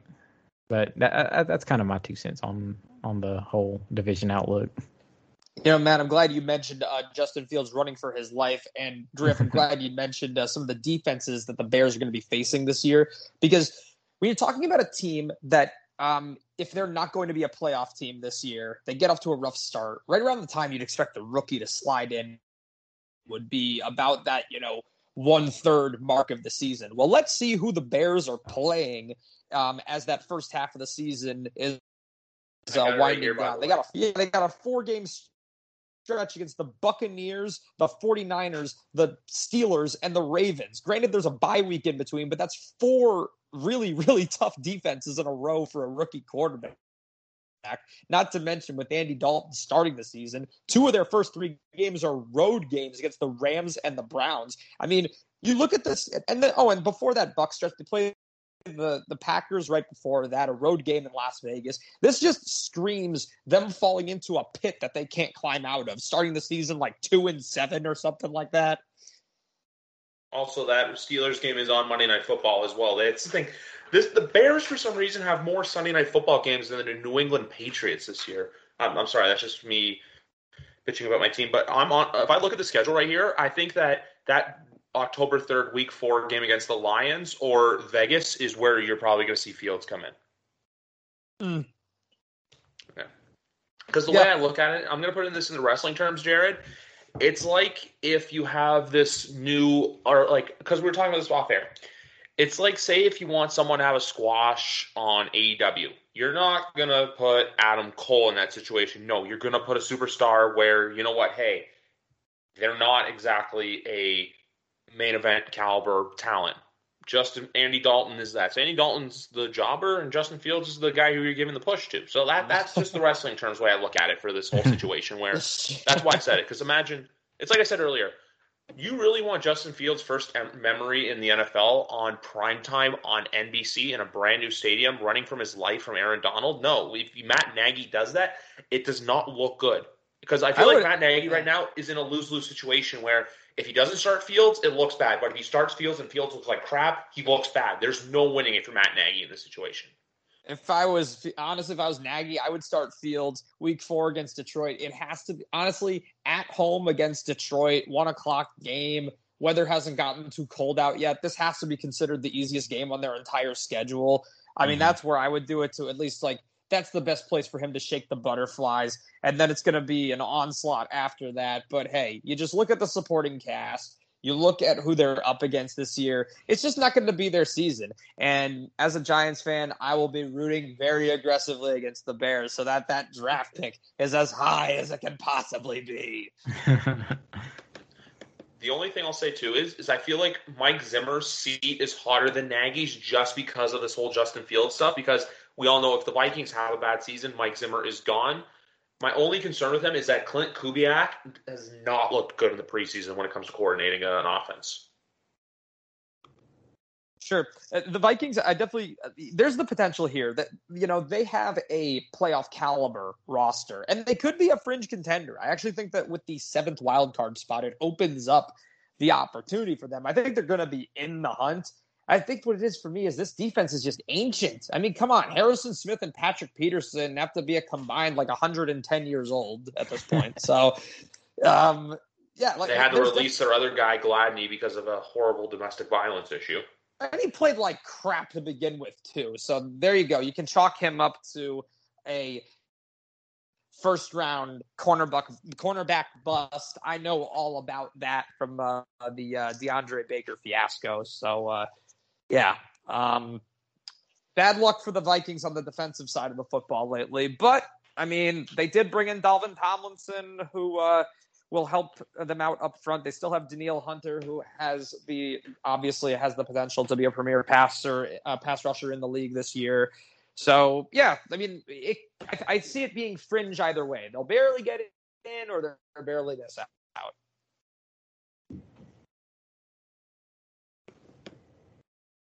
Hundred percent. But anyway, guys, like we said, we're gonna save the best for last because the most intriguing division is the NFC West because you have so many teams who can do stuff. And I know everyone says like there's only three teams in here, but part of me likes to believe in the Arizona Cardinals. I think Kyler Murray can be it, but here's the thing. I don't think anyone's seat as a head coach in the NFL is warmer than Cliff Kingsbury's. I definitely mm. agree. Just because yeah. look, and also here's the thing with Keim, Steve Keim, who's gone, who's Teflon. Like if you go back, I've said this multiple times in the podcast. If you look at his rec, his draft history from 2013 when he became GM onward, he's only really hit on two first round picks a lot of the guys are not in the NFL. The only one, like DJ Humphrey, kind of made strides when he got his second contract. But apart from that, a lot of the guys who he drafted are either not in the league or in low positions, like Josh uh, Josh Rosen. And he's also like Arizona is a team where I feel like it's like the Vikings. They're either a fringe wildcard team or they're missing the playoffs. I think that that's the case just due to the competition of their division. Um, I think that when you talk about you know third year leap contenders, uh, you know with Kyler Murray taking such a huge leap forward last year, I think that the potential is totally there for him to be top 10 quarterback in this offense really uh, starts churning out the points. Obviously, losing Kenyon Drake um, and replacing him with James Conner, essentially, the running game is a little bit questionable. Uh, we know Chase Edmonds is a good pass catcher, but they they don't necessarily have a dependable guy that can pound the ball. But with DeAndre and Christian Kirk and AJ Green is just gravy at this point. Um, defensively, I think that Isaiah Simmons, if they are able to really find if find a way to fully unlock the playbook with that guy, that's what's going to take their defense to the next level because he he was drafted to be this you know jackknife guy and they kind of couldn't find they couldn't figure out where to put him last year so he ended up really suffering in terms of the amount of snaps he played. So he's the type of guy who uh, he's so versatile that if they find a way to really unlock his full potential, he's going to elevate this defense. Uh, that being said, I, I don't, me like everybody else, I don't see them winning the division, but heads are going to roll if they don't make the playoffs because I mean, yeah, the division's tough, but I mean, they've invested a lot into trying to make this team great, and there's so much talent here that it, it would honestly be a big head scratcher if they're not able to find a way to. Yeah, they got some tough top competition, but good teams beat other good teams. Yeah, and I think it's going to be a theme with this conference is these teams. I think they're all really good because I honestly could see. I mean, it's it's not really a, a it's pretty an, an, easy take to make because I think three of these teams are going to make the playoffs.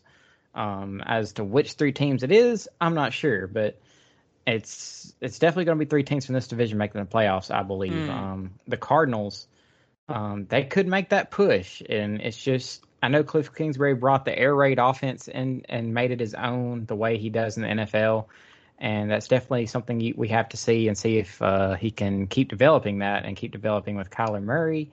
Um, definitely something to keep the watch of. That would, that would be an interesting thing now to think about it. Seeing Joe Brady come over to the Cardinals and work with uh, Kyler Murray, that'd be interesting to see if Cliff Kingsbury ends up getting the axe this offseason. But um, the the Cardinals they started off hot last season and they kind of fiddled, fizzled out as the season went on. Um, but I mean, they have some favorable matchups this year. They play both the Lions and the Texans, so you'd like to give them just two easy wins there. I pretty I'm pretty sure. Uh, I think they all play the Lions and the Texans, so th- those games are going to be massacres, I believe, mm. each week. But you never know; they could come out and surprise. You never know with uh, NFL teams; it's it, it could happen. But the Cardinals, I, I think they're they're going to be that team that's kind of pushing towards the end there. They could be one of those teams that's kind of pushing like eight and nine, nine and eight, maybe competing with the Vikings and the Saints um, for that last playoff spot. Maybe all four teams in the division somehow get in. That would be pretty unprecedented to see. Unprecedented to see. Um, but yeah, that's kind of what I think on the Cardinals. My whole thing on the Cardinals is just that, and I'll say this too. Last year, if you guys remember that infamous Bills Cardinals game, both teams kind of went in separate directions after that. Like the Bills losing that was actually a blessing in disguise for them. And the Cardinals, that's where it just went downhill because then they had the loss to Seattle and the Patriots and then the Rams and then they beat the Eagles and the Giants. But besides that, they didn't really do much. And the reports out of the Cardinals camp is that Michael Bidwill was really pissed about that last year. So I think if they have a bad season, they miss out. It, it's scorched earth. I think Keim and Kingsbury are both gone. You know what's uh, interesting about this division to me? The I feel like the car the Cardinals seem to be um I guess the common pick to finish last, but the Niners are the ones with the quarterback controversy that that worries me because they got every other box checked but that. And typically teams with a quarterback crisis situation do not thrive. Usually that's considered a rebuilding year. And with this uncertainty surrounding Garoppolo and Lance, I feel like that's going to hold this team back in terms of being great and might even open the door for the Cardinals to finish second in this division because the Seahawks, I feel I feel like they're heading in the total wrong way defensively, and I'm not. I'm gonna say they could be headed for a. This is a worst case scenario, but a rich man's Atlanta Falcons type situation where they win these wild shootouts because they got Russell Wilson, DK, and Lockett. But, you know, some would argue Carson could regress. And defensively, they were kind of a mess for most of last season. So I think Awful that the Rams. contract to Adams. You know? Yeah. So I think that the Rams are probably the most sure thing. And that's why myself and um, you know, you hear a lot of analysts talking about them as being the division favorites. I feel like most secure in picking them at number one here. But it it really wouldn't shock me at all if Arizona finished second because there is a clear plan here. They know exactly what they want to do this season. And you, you, could, you could argue, like, you know, Seattle, they got a game plan as well. Um, but just heading again, I feel like Arizona's defense has the potential to take a big step forward. Seattle's continuing to take steps back backwards. And then when you throw in that San Francisco uncertainty, I feel like the Cardinals, whether it's second or third, they are going to make the playoffs this year. Um, one thing I want to say about the Niners quickly, I'm just going to, sorry, Matt, is I feel like Garoppolo is going to start, but the second he is bad, he's getting yanked. That's why I feel like I feel like they're like I feel like Lynch and Shanahan are almost like just thriving at that chance for Jimmy to fail, and then as soon as that happens, it's yep, no, we're making a quarterback change. That's that's just how I feel like, and that could be toxic. Because and even even with the Niners too, the fact that you have a brand new offensive coordinator, brand new defensive coordinator, because Saleh and Saleh took uh, LaFleur, Mike LaFleur, with him to uh, New York. So we'll see where that goes. Um, one concern I also have with the Niners is Nick Bosa because obviously I know he's a stud of a defensive end, but that injury, you don't exactly bounce back immediately when you're on the defensive side of the ball. Now, he may prove me wrong, but I'm just saying that's something to look out for with the Niners. And but the one thing I will say though, offensively, I think Trey Sermon will be RB one by week seven.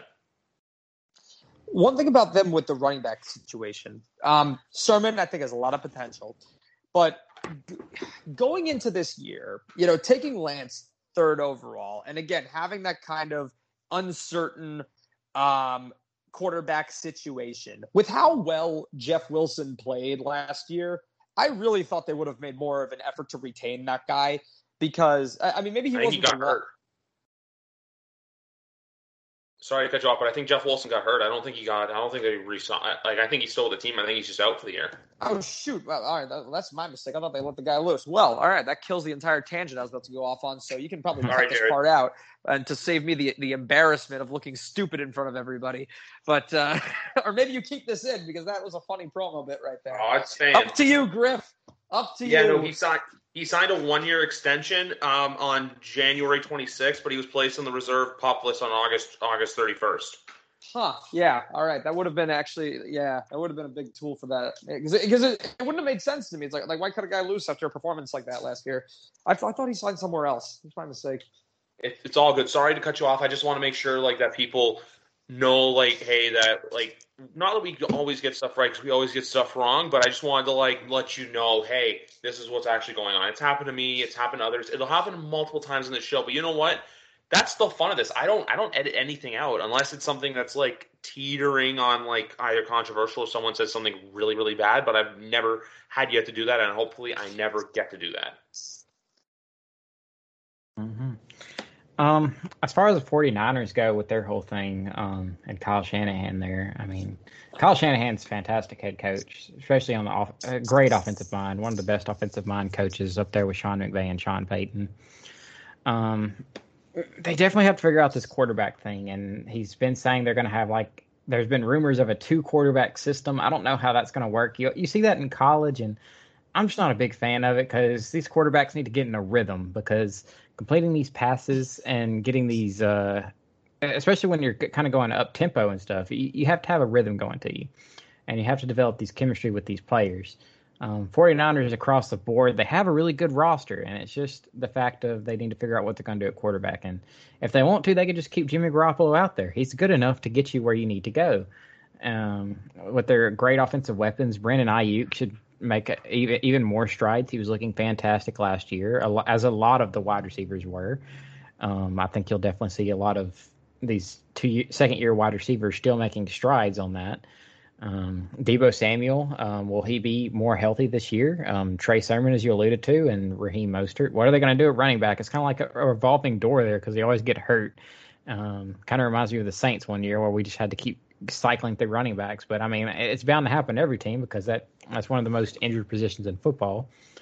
Um, so it's it's definitely a question mark with the 49ers just because of that quarterback thing. What are they going to do there? Um, I, I mean, honestly, I'd probably keep Jimmy Garoppolo there because we've seen these quarterbacks from like Carson Wentz from North Dakota State, which is same situation with Trey Lance, how the the competition in that in that level of college football is a lot weaker and it's a lot different. And Trey Lance, uh, I feel like they only played like one game last season, and he did not look too great from what I remember. And I think it was against uh, University of Arkansas at Conway, and it was uh, not that good. So I think there's definitely going to be some kinks to work out. Uh, you see it with Ja'Marr Chase on the Bengals. Uh, he's missed quite a uh, quite a few games in college and now he's back in the NFL after the draft, and it's going to be a similar situation with that, where you got to get the kinks worked out because COVID kind of messed up a lot of college schedules. Um, as far as uh, the other teams go, like with the Seahawks, I think you just got to let Russ cook, as they were saying all last season. Um, let, let him do it. I know Pete Carroll's been saying he wants to go back to where they were running the ball a lot with Chris Carson, but Chris Carson's a lot older. You do have people like Rashad Penny behind him there, but I mean, come on, uh, we kind of see how that's going to happen with him and Sony Michel being first round running backs. Um, hasn't panned out quite well for either of them. Um, but I, I think the Seahawks are going to be good, mainly just because they're all. As long as you have Russell Wilson, you're going to get somewhere. He's a great quarterback. He's one of the top guys in the league to me, and the defense could do just enough um, to get them along. And when you have offensive stars at wide receiver like Tyler Lockett and DK Metcalf, the play action game is amazing once you put all, put that all together. Maybe if they do run Chris Carson more than they did last season, but um, yeah, I, I guess I'll get to the Rams in a little bit. One take I have about the Rams is though quickly, if the Matt Stafford experiment doesn't work out how soon before that do we start kind of questioning Sean McVay as a coach? Like I'm just I'm just throwing this out there. Obviously, I know he's a great head coach, but I'm just saying one of those you know one of those things where it's just like how many more chances is this guy going to get to go reach the mountaintop, if you will?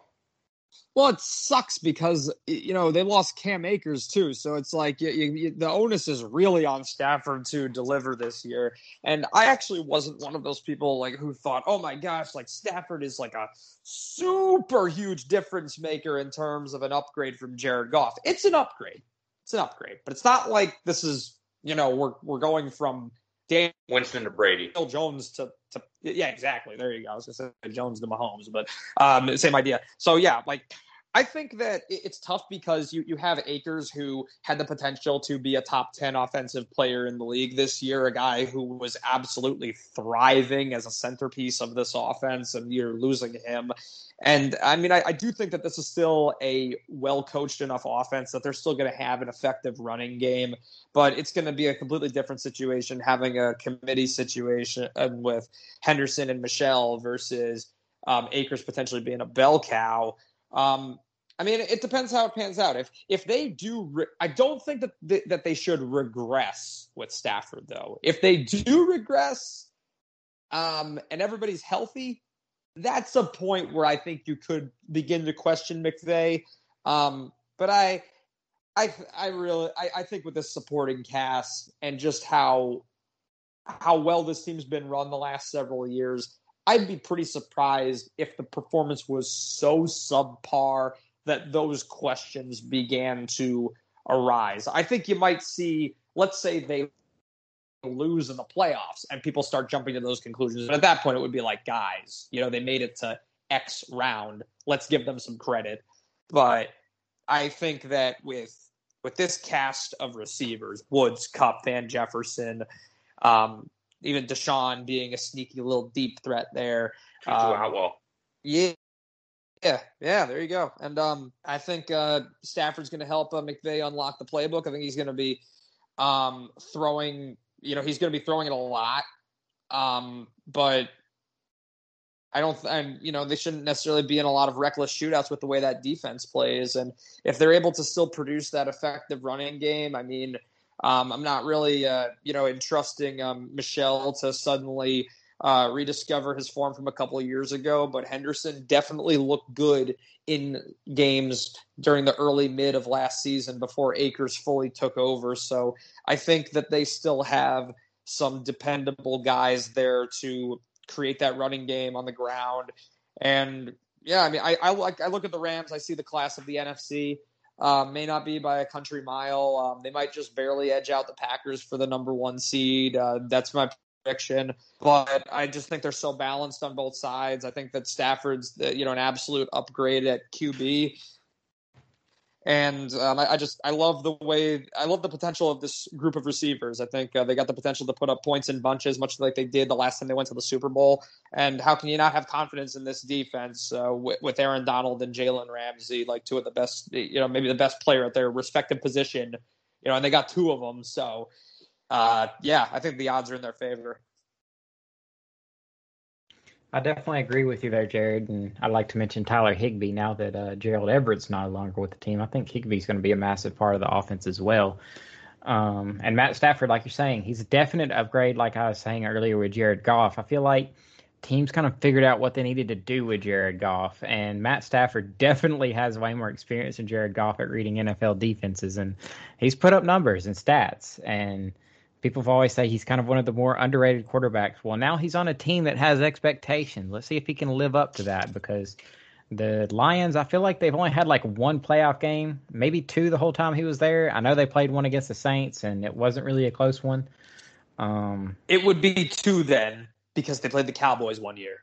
Okay, so it'd be two then. But I mean, it's it, let's see what he can do in the postseason. I think the team's going to be a really good regular season team.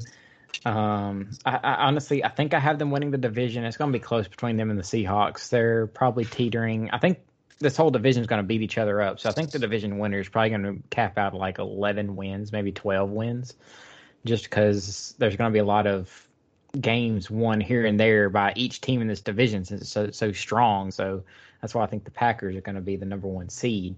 But as far as the Rams go, I, would probably predict them to win it just because I think the quarterback upgrade is going to be big enough to overcome the difference between them and the Seahawks from last year. The wide receivers should see an increase in volume, especially since, as you're alluding to, Cam Akers, who got hurt. And I actually traded him in Dynasty like a week or two before he got hurt. Oh, traded, look at you. I traded him and Travis Etienne. So they both got hurt as soon as I traded them. So um, if you do any trades with me in Dynasty, I would be be wary of, especially if it's a running back to get hurt. So um, immediate rejection. Yeah, it, it, it, worked out for me, fortunately. But um, I, I, think this offense, passing wise, should should look really good. Robert Woods is a fantastic receiver. Cooper Kupp is fantastic. Uh, they're both very underrated. Um, the defense, as you were alluding to earlier, should be good. I mean, you have freaking Aaron Donald. This guy is a beast, and I don't I don't see any regression coming to this guy for a while. And he's especially with like some defensive ends can go pretty long into their career before they really see huge regression. I mean, Cam Jordan's been going on it for quite a quite a few years. He saw kind of a regressive year last year, but um, it's definitely a position of longevity. And I mean, Aaron Donald, he's just a freak of nature. Jalen Ramsey, of course, is good.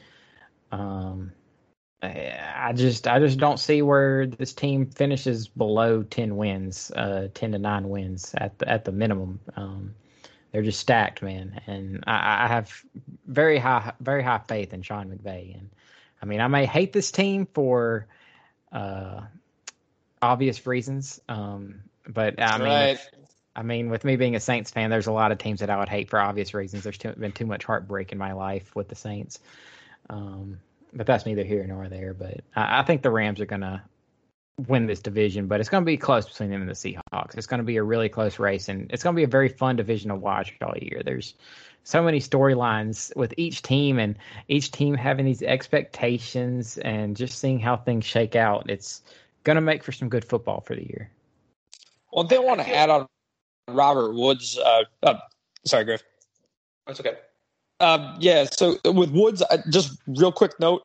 Um, I think that with Akers being out, um, I think he is going to see a lot of volume this year. I think he was a guy that uh, was targeting in fantasy, scooped him up in at least one league. I think that they liked to, you know, slice in those jet sweeps with him last year.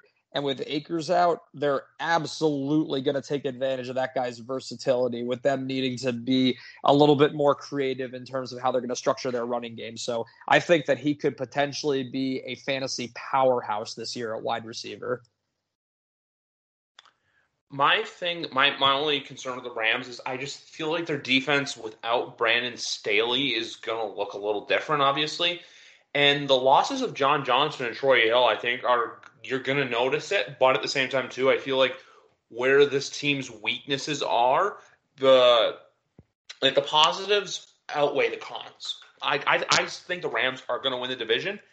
But if I had a hot take to give on this division, I honestly can see it going LA one, Arizona or San Fran two, three, and Seattle finishing fourth. I honestly yeah. can see a world where that happens. Yeah, uh, yeah. I think that's what was kind of alluding to earlier. I think that, like, you, you know, again, when you look at this division and there's one team with that glaring defensive deficiency in Seattle, and you know, when when you're a team that you know, if they're they're pretty much going to win one type of way, right? With Russell Wilson just blowing teams out of the water, and sure, he's one of the best quarterbacks in the league, and he's got you know one, possibly two elite weapons at receiver to do so. But when you are kind of like drifting into that one dimensional territory, particularly on offense, there's going to be those games where you don't score 30 plus. It's going to happen. So that being, I, I think that's the reason why I think Seattle's ceiling is like 11 wins. No, 100%. And So I asked you guys off air, who would you like if you had to replace a playoff team with a non-playoff team? Out of all the teams that made the playoffs last year, the one I would I I, I could say the Bears, but I feel like that's easy. I'm going to go a little off the wall, and I'm going to say if I had to knock a team out, I would say Seattle, and then you replace them with Arizona or Minnesota. I think you one of those two will get in. That's just me. Like if I had to pick, if I had to pick and choose, just because also too I don't, I just do not want to pick the Dallas Cowboys because I feel like for as good as it is for when they're good, oh, it's just so much better for them being just so bad. Yeah, as you'd say, the Bears are definitely an easy choice. I think you can rem- remove them with any of the teams that we had kind of said earlier that are going to be fringe playoff teams. So I think like the Vikings would probably be the easy one there, or the Saints. Um, even though the Saints were in the playoffs last season, but they'll just be converted down to a wild card team versus a division winner. And then since you said something about the Cowboys, like I said earlier, I think the Cowboys are going to win the division. So I think I would, I would switch out the football team. I said the Redskins earlier. I'm still getting used to that. This team needs a name. Please get a name. Um, the football team switch switch them with uh, the Cowboys. Accidents happen. That's why they put uh, mm. pencil erasers on pencils. Yeah. Mm. Yeah, I, I, think that um Griff, I really liked your swap the Seahawks with the Cardinals. Um, because I I definitely think that there's a world where that could happen, as we just what uh, discussed. Um, but yeah, I mean, I would say out of out of vengeance, I will uh, select the football team to be replaced by the Cardinals. Although I think the Bears are the easy choice to be yanked out of the playoffs. Um, because I do think that I think the Bears are less likely to make the playoffs than the football team is because for all of my spite, if Washington had a clear answer at quarterback, I'd absolutely peg them for a playoff spot this year. But I I really think that the quarterback situation here is so dire and just so I see this ending badly that they're not going to make it. And Arizona, like uh, like we went over, I think there's too much talent here for and too much pressure to win. There's just too much pressure to win. Like there's going to be hell to pay, and and it just seems unfathomable to me that you could have a roster with this many talented players not make the playoffs. I mean, everybody's pretty much in agreement that Kyler Murray is you know, on his way to solidifying himself as being among the elite NFL quarterbacks. And it's like a guy like that throwing a freaking DeAndre Hopkins. It's like it's like how can how can that not be in the playoffs? And, and again, with that emerging defense with a lot of potential there. Um, not talking about the 65 year old JJ Watt they just scooped up, but everybody hmm. else I think it looks very promising. Um, so yeah, I, I, I think Arizona, man, Arizona. I'm I'm gonna say right now, 11 wins, I think this is going to be a good team this year, a good, good football team. I absolutely expect them to not only play in the playoffs, but win at least one game. Um, one take I have quickly is though, if I'm picking a one seed, I'm gonna go with the Rams. I'm, I'm honestly gonna go with the Rams. I think you know what? I think it's a three-team race between them, the Bucs, and the uh, Packers. I just think that look, something's just telling me that like I want to be a little more off the grid. I don't want to be the whole generic like you know how it's yeah you know Kansas City's going to run through the AFC and uh, Tampa's going to run through the NFC. I think because also sneaky good matchup week three four twenty five Rams versus Buccaneers. One to look out for. Yeah. Oh yeah, hundred percent. I, I think yeah, I think the Rams uh, would be my pick for the number one seed as well. May not necessarily run away with it. I don't think any. I'm going to say this: the whole NFC. I don't think any team is going to win 14 games or more. I think that 13 is everybody's ceiling. Just be the, I think the Packers have the easiest path, but they have some, you know, they, they, there's drama there. There's dysfunction behind the scenes, and that stuff tends to rear its ugly head.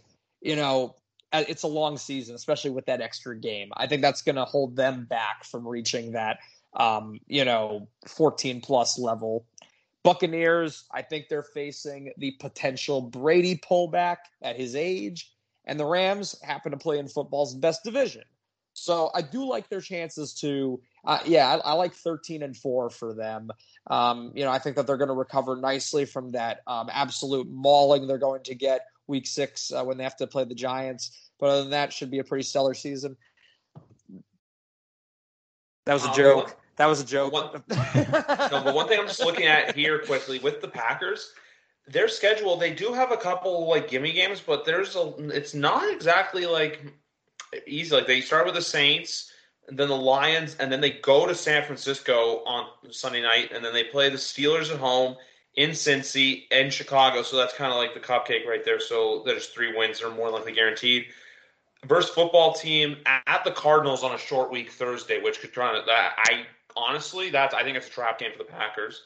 And then at the Chiefs, and then versus the Seahawks at the Vikings versus the Rams going into the bye because they don't have their bye until week 13. So it honestly wouldn't shock me if you know how in years past where Seattle would struggle and then everyone would be like, just give it some time, and then they kind of you know get into the last like five six weeks and just kick it into another gear.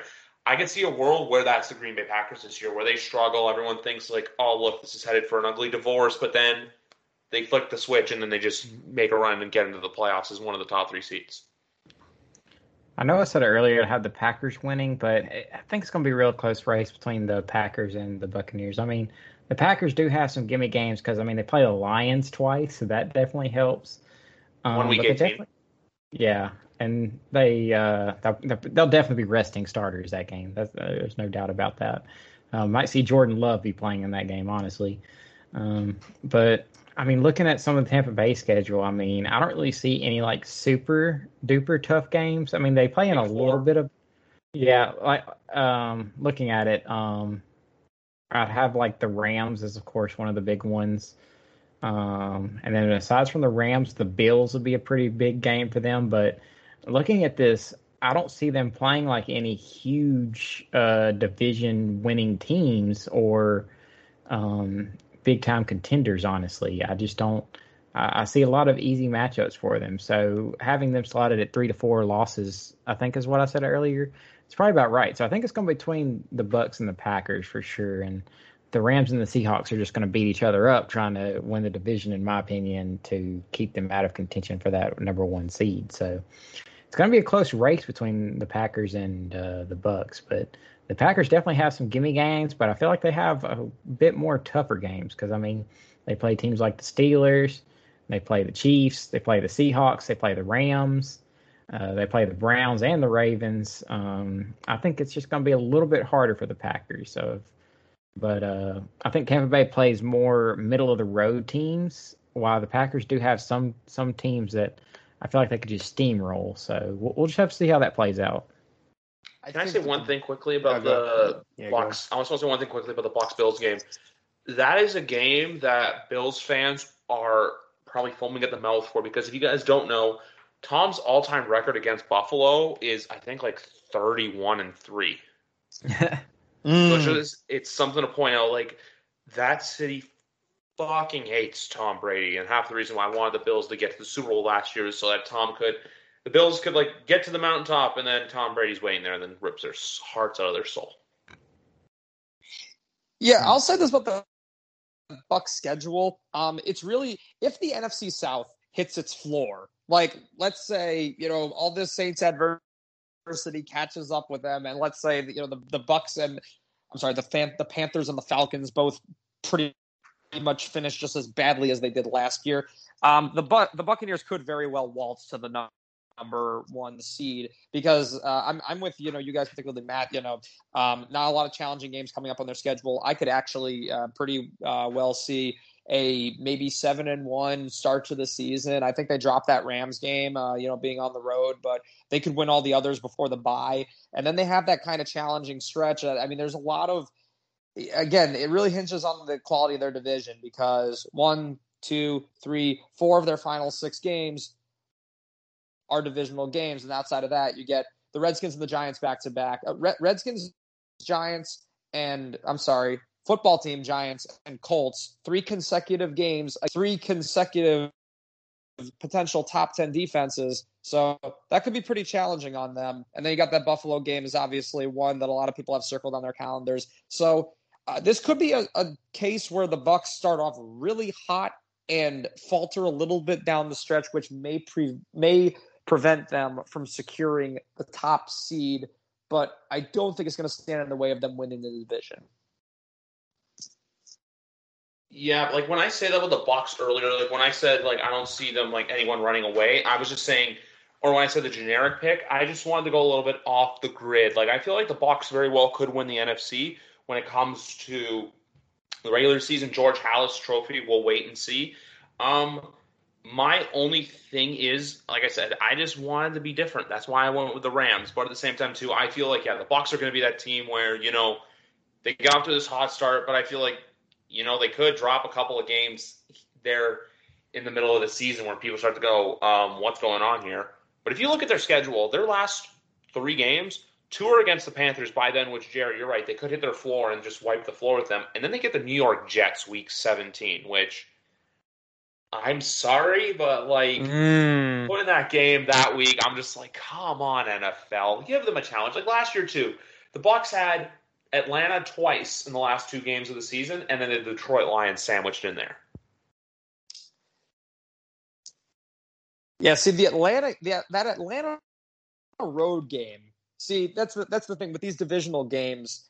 Uh, again, if um if Atlanta does have a a quasi rebound, you know that could be like the all right, you gotta win this game because look at the stretch that you're in, right? So that could be one where it's like you drop that one, and depending on how they have fared before and after, that could be one of the moments where things get called into question. Oh, ultimately, I, I don't think it's going to sink the ship, but I, I think that I could totally see some moments November, early December, where people are like, "Oh, are the are, you know is the the floor about to fall out for Tampa?" But then they'll finish strong again because yeah, Jets seventeen. Come on. Yeah, and they have two of their harder games on the road. I mean, uh, I think the Saints are still going to be competitive, so having them on the road on at home will help, and then having the Bills at home will help, and then of course the two Panthers games and the Jets, which very favorable, and I'm just not seeing very many losses on the schedule.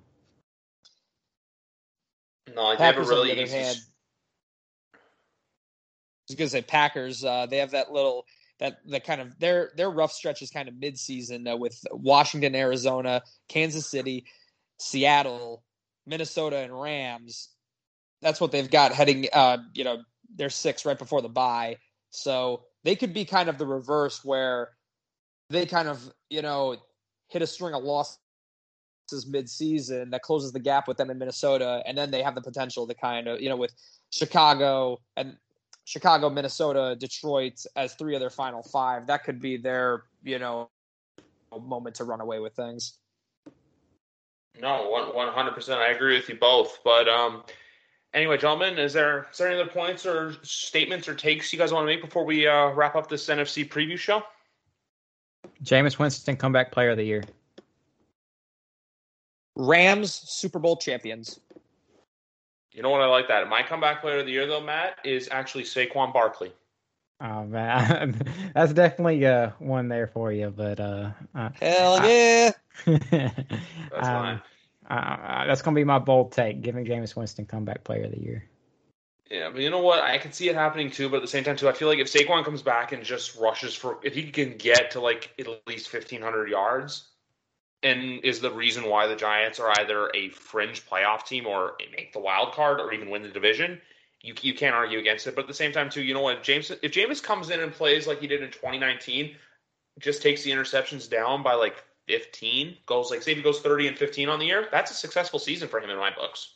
Yeah, and I've heard some people say this, and j- just as kind of like a closing statement on the Saints. Um, Drew Brees, his last two years, um, when he's kind of on and off with injuries, you could make the statement that Jameis Winston's. I mean, it might be blasphemous to hear from some people, but you can make a statement that Jameis Winston could be better than that. Um, definitely, because those are definitely some of Drew Brees' worst career years as a Saint. And I mean, the possibility of the deep ball being unlocked in this offense again has a lot of possibilities. It's going to be definitely interesting. Um, uh, because I, have been kind of up and down on them um, as the off season's progressed, and um, to a point where I kind of hit my. I, I, was almost at the floor because a couple year, couple weeks ago, I probably would have had them at eight to seven wins, but I'm feeling a little bit more optimistic as the season's starting after seeing some of the preseason games. But yeah, that, that's kind of my closing statements. No, without a doubt, without a doubt. Well, anyway, gentlemen, I'm very glad that both of you were able to join me today, especially I hope that this NFC preview show has been trust funded approved. But you know what? Like I said, I gotta I gotta pay the bank back, otherwise Jared's goons are gonna come after me and kill me. That's right. We we even got you a low APR on the loan you had to take out to get me on the show. So don't make uh, my boys come after you because it seems like you, you know every every few weeks the trust fund is adding more assets. So I would watch myself. As long as YWC football talk is one, that's all I care about. That's it. Well, anyway, folks, like I said, we're less than 72 hours now till kickoff of the NFL season. I hope you enjoy the games. I'll be back Wednesday night with Keegan Stiefel of Pat's Pulpit to get you guys ready and primed for week one. But anyway, big thanks once again to Matt Datu, Matt Beast, Matt Beast 1419, and of course the trust fund benefactor himself, Jared Silverclight, for joining me on today's NFC preview show. Folks, we're so much closer to the start of football season. Have a good night. And you know what? Can you smell that? That's football in the air. Have a good night, everybody. Do, did, will, the Story of People podcast is now available on the Crier Media Network. The first five episodes are here and feature some incredible guests that fit into one or all three of those categories. Ready? Tara Sloan from the San Jose Sharks Undercurrent podcast at NBC Sports. Marianne Iverson from Iverson Voice and the Let's Take This Outside podcast to talk about the world of outdoors as well as voiceover land. Ariana Hunsicker, future Canadian Paralympic swimmer, already winning tons of awards for this country. Scott McGregor from the Hot Wallet podcast to dumb down the world of crypto, Bitcoin, and NFTs so you don't have to. And Jackie Holowati from Climate Pledge Arena in Seattle, Washington, the first net zero carbon certified arena on the planet. Wherever you get your pods, wherever you watch your pods, and on the Crier Media Network. I'm Jeff Woods and I'm shining a light on music and the rock stars who make it. He just was one of those people, he, he stood out. He was a magic guy. He really was a magic guy. All, we all have faults. He had the same amount of faults as we all have. This is before Led Zeppelin. Robert was full on. I mean, he was Led Zeppelin without the band behind him. He had the hair, the jeans, the whole thing, you know, and he was amazing. The Records and Rockstars podcast, heard around the world and yours to hear wherever you get podcasts. All the episodes from jeffwoodsradio.com.